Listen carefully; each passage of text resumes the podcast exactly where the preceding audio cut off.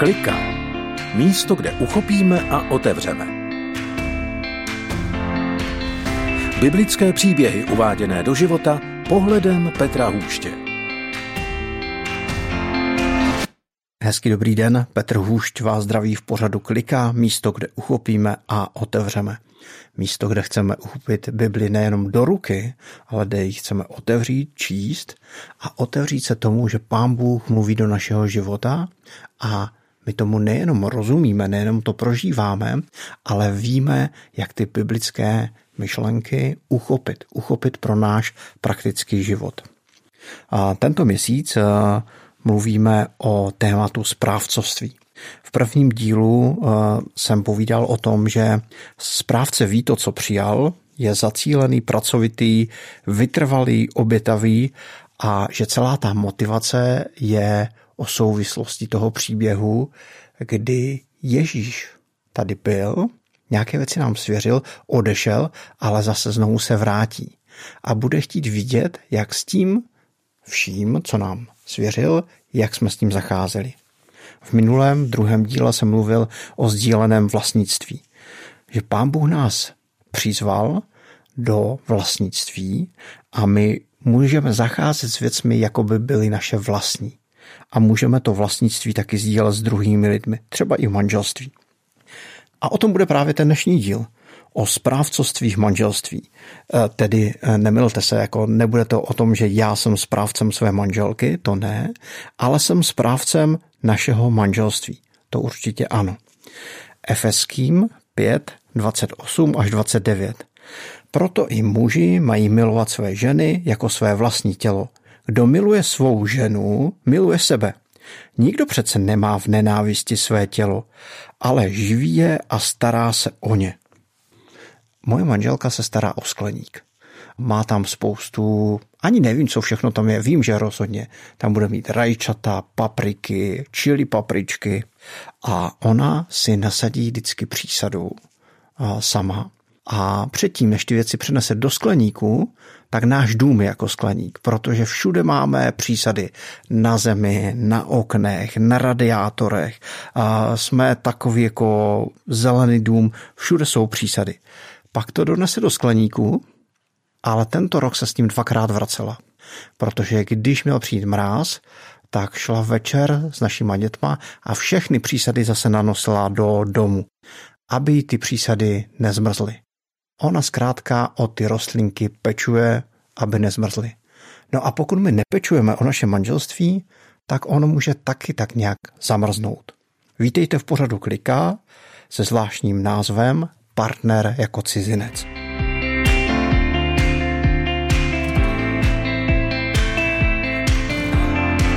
Ještě zpátky do těch efeských.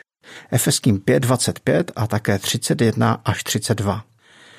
Muži, milujte své ženy, jako si Kristus zamiloval církev a sám se za ní obětoval. A pak dál. Proto opustí muž otce i matku a připojí se ke své manželce a budou ti dva jedno tělo. Je to velké tajemství, které vztahují na Krista a na církev. Tajemství vztahu Krista a církve je také tajemstvím vztahu muže a ženy. Kristus se za církev obětoval, stal se pro ní darem. Proto i my máme být jeden pro druhého darem. Myslím si, že manželská smlouva by měla být spíše darovací smlouva. Akorát by tam byl problém s tou dobou trvání, protože já si myslím, že tuhle darovací smlouvu bychom měli podepisovat každý den, každou hodinu, každou minutu. Protože my se nevlastníme, ale my se sobě dáváme. Hodnota, krása a hloubka manželského vztahu je o tom, když se dáváme tomu druhému znovu a znovu. Jak už jsem řekl, my toho druhého nevlastníme, on má svobodu, on patří Pánu Bohu, nejsme jeho vlastníci. Nemůžeme si toho druhého, manželku, manžela, nárokovat. To znamená, že mu necháváme jeho přátele, rodinu, koníčky, zájmy a to, co on pro nás dělá, a i on samotný je pro nás pouze darem.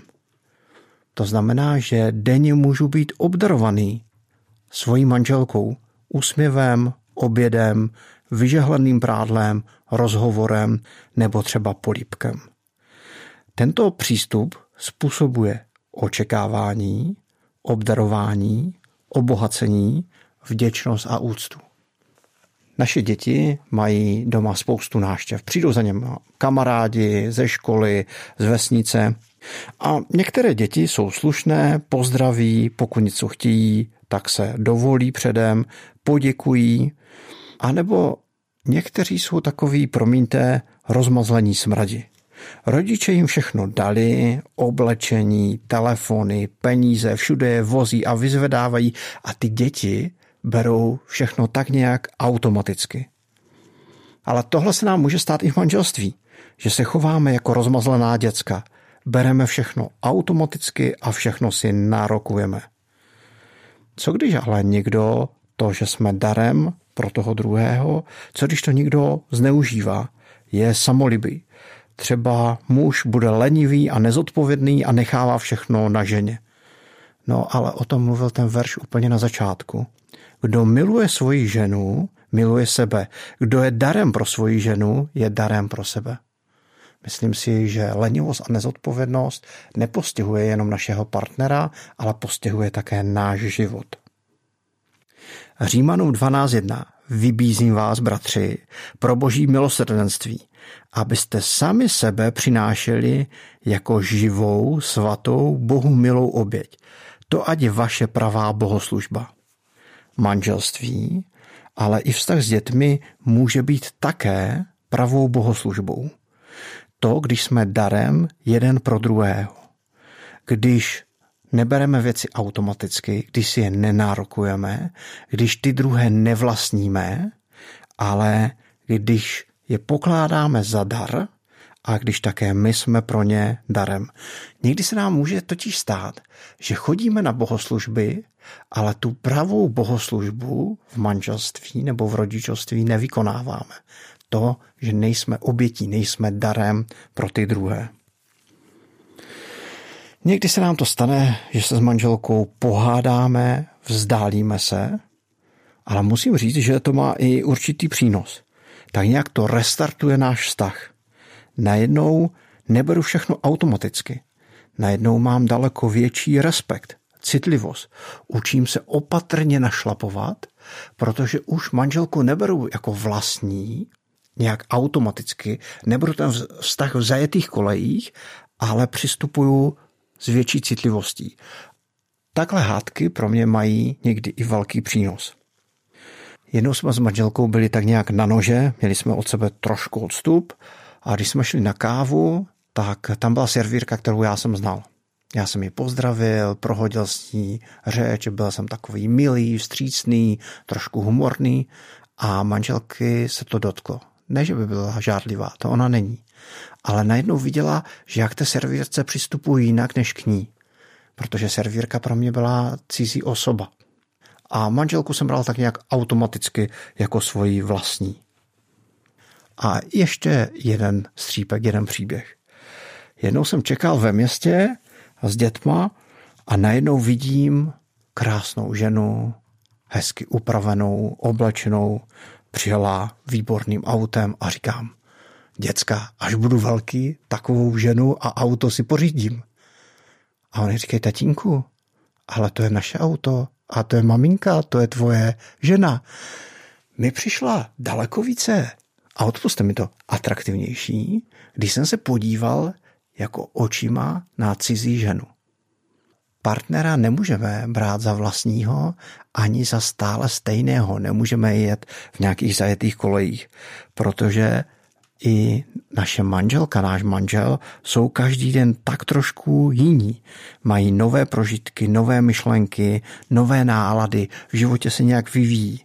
A pokud máme nevlastnický vztah, tak nás to učí více pozorovat, naslouchat, vnímat a učit se vcítit. S cizím člověkem jednáme někdy daleko více zdvořile, milé, vstřícně, s respektem. Nedovolíme si některé věci, jako u člověka, o kterém si myslíme, že ho vlastníme. Nedovolíme si třeba tolik kritiky nebo nevyžádaných rad. Správcovství našeho manželství je, když je nám partner jako cizinec. Nebereme ho automaticky. Mám pro nás cvičení pro tento týden.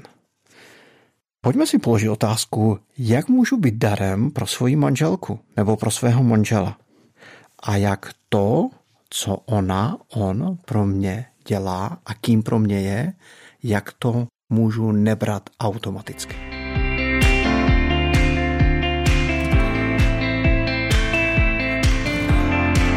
Zhrnutí dnešního dílu.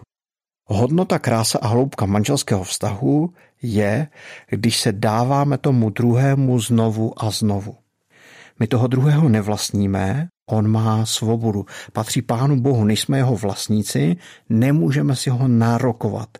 To znamená, že mu necháváme také jeho přátele, rodinu, koníčky, zájmy a to, co on nám v životě dává a to, kým pro nás je pouze darem. Nevlastnický vztah způsobuje to, že jsme schopni toho druhého pozorovat, naslouchat mu, vnímat ho, vcítit se do něho a být také zdvořilý a chovat se s respektem. I proto jsme si dali cvičení pro tento týden, že budeme přemýšlet, jak pro svou manželku nebo manžela můžeme být darem a jak to, co on pro nás nebo ona pro nás dělá nebo kým pro nás je, jak to nebrat automaticky. A to je z našího dílu všechno. Pokud chcete, tak budu moc rád, když mi napíšete, jakou vy máte zkušenost s tímhle tématem. A nebo pokud máte také nápady, náměty na pořady, které bych pro vás mohl napsat a natočit, tak budu moc rád, když mi to napíšete. Na webu www.poradklika.cz najdete kontaktní formulář a tam je můžete napsat. Budu za to moc rád. Jinak aktuální díly pořadu Klika najdete také na Spotify. Petr Hůšť se loučí z pořadu Klika a příště otevřeme poslední díl o správcovství, který se bude jmenovat Naše děti. Mějte se pěkně.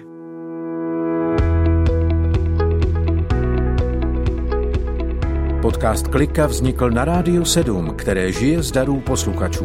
Pokud nás budete chtít podpořit, budeme rádi.